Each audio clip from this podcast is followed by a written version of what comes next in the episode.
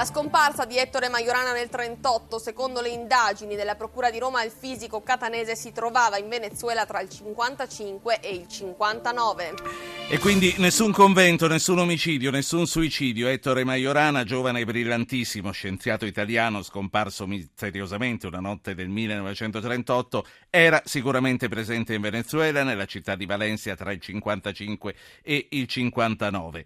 Federica Sciarelli aveva già intercettato una pista che viene da lontano e che probabilmente è stata seguita dagli stessi inquirenti che ora arrivano a questa certezza. Federica, buonasera.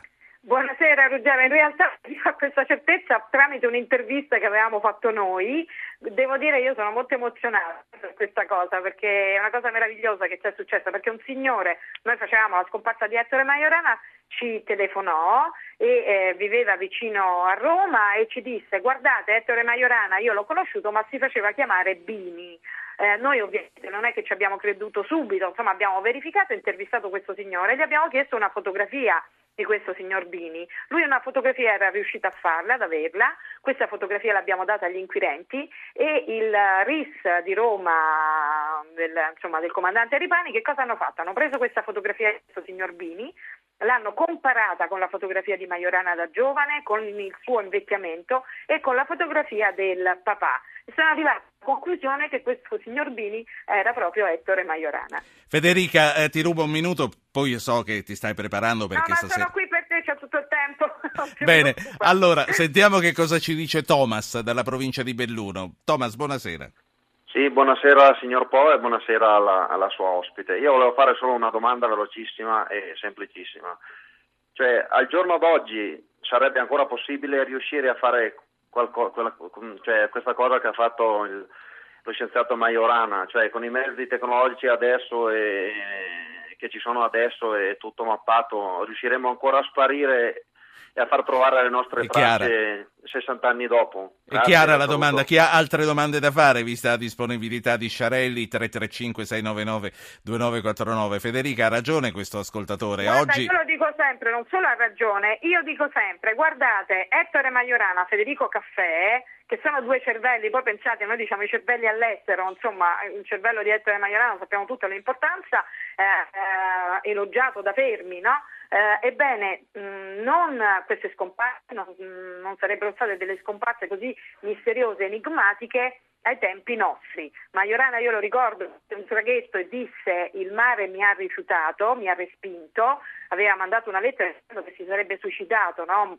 non portato in lutto per più di tre giorni, aveva scritto ai familiari, poi ha scritto il mare mi ha respinto ed è scomparso. Sciascia ci ha scritto un libro, insomma è successo di tutto. Ovviamente se ci fossero state le telecamere eh, quando insomma, il traghetto doveva arrivare a Napoli eh, non ne stavamo qui a parlare, ha ragione il tuo, il tuo Comunque, ascoltatore. Ci voleva certa, un certo genio anche all'epoca a organizzare comunque una, una fuga del genere. Dagli studi, da, dalle ricerche che hai fatto, quali possono essere le ragioni principali che nel 1938 hanno portato questo fisico brillantissimo a scomparire? Ma guarda, eh, io lo dico sempre, Majorana è come se avesse fatto con tutti noi eh, cioè il, il, massimo gioco enigmatico, no? Me ne vado, vi mando questo, questo telegramma adesso vediamo se eh, riuscite a trovarmi. C'erano tanti problemi no? legati anche al periodo, al fascismo, alla guerra, eh, a chi stava per scoprire delle armi distruttive e non voleva eh, però che andassero nelle mani dei cattivi. Um, ci stanno tante cose, poi comunque io dico sempre, se una mente è così brillante, così eccelsa, può anche decidere di fare delle cose sì. eh, che, no, che non sono ordinarie.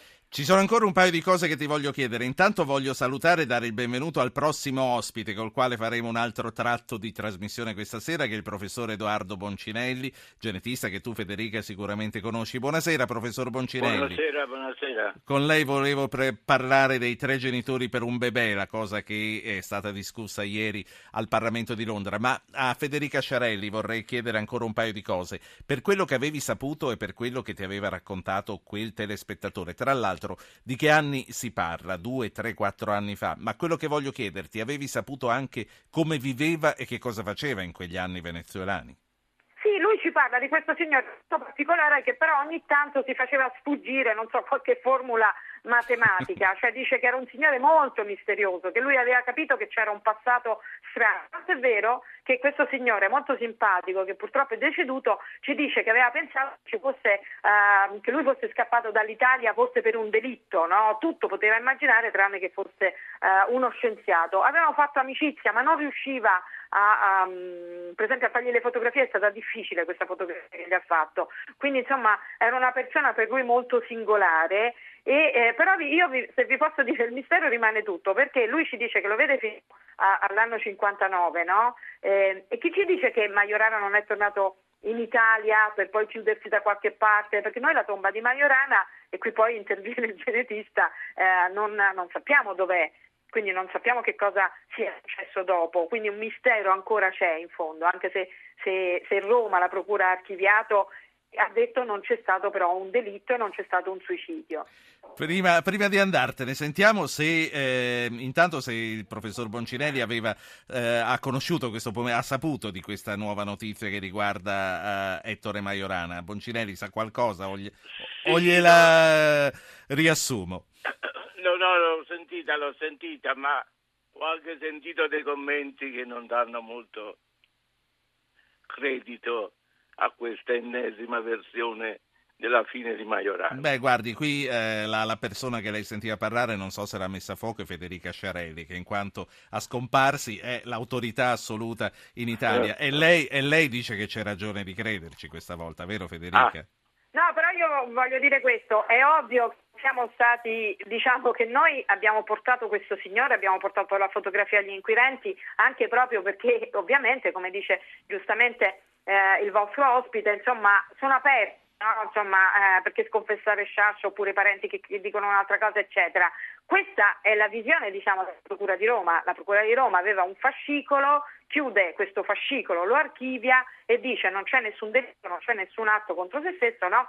Ma Majorana è, eh, credo però, che ci sia qualcosa di altro, che forse noi vi racconteremo non oggi ma la prossima settimana. Allora. Cioè c'è una certezza, una cartolina, ovviamente noi adesso insomma stiamo cercando di capire di più, però c'è, quel, c'è qualche cosa di più che porta a far pensare alla Procura che Bini sia in realtà Ettore Senti. Majorana. Quindi una prova diversa dall'invecchiamento. Allora, a questo punto ti lascio entrare nel piccolo schermo, dici che non ne, non ne parlate questa sera. Questa sera eh, chi c'è ancora? No, vi facciamo vedere la comparazione ovviamente, vi facciamo vedere il lavoro che, abbiamo, che, che, che hanno fatto, cioè qualche cosa diciamo, però insomma l'inchiesta approfondita... Lasciami il tempo di arrivare a casa, non lo fate in apertura, Vabbè, senti. Mi raccomando, tutti voi di, allora... seguite Zapping, seguite chi l'ha visto questa Allora, dimmi, dimmi, solo una cosa, che ci sarà Padre Graziano, Elena Ceste e, e Piccolo Loris, è questo che ci proponete? Guarda, Padre Graziano questa volta, mm, mi dispiace per te e per gli appassionati,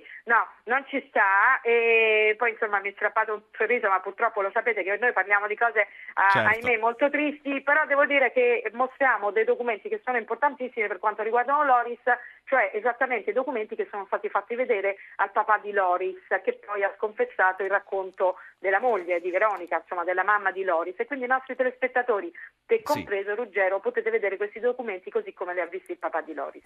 Allora, non aspetto altro, ti saluto, buon lavoro per questa grazie, sera. Grazie, grazie a voi, ciao, ciao. Pro, ciao, ciao Federica.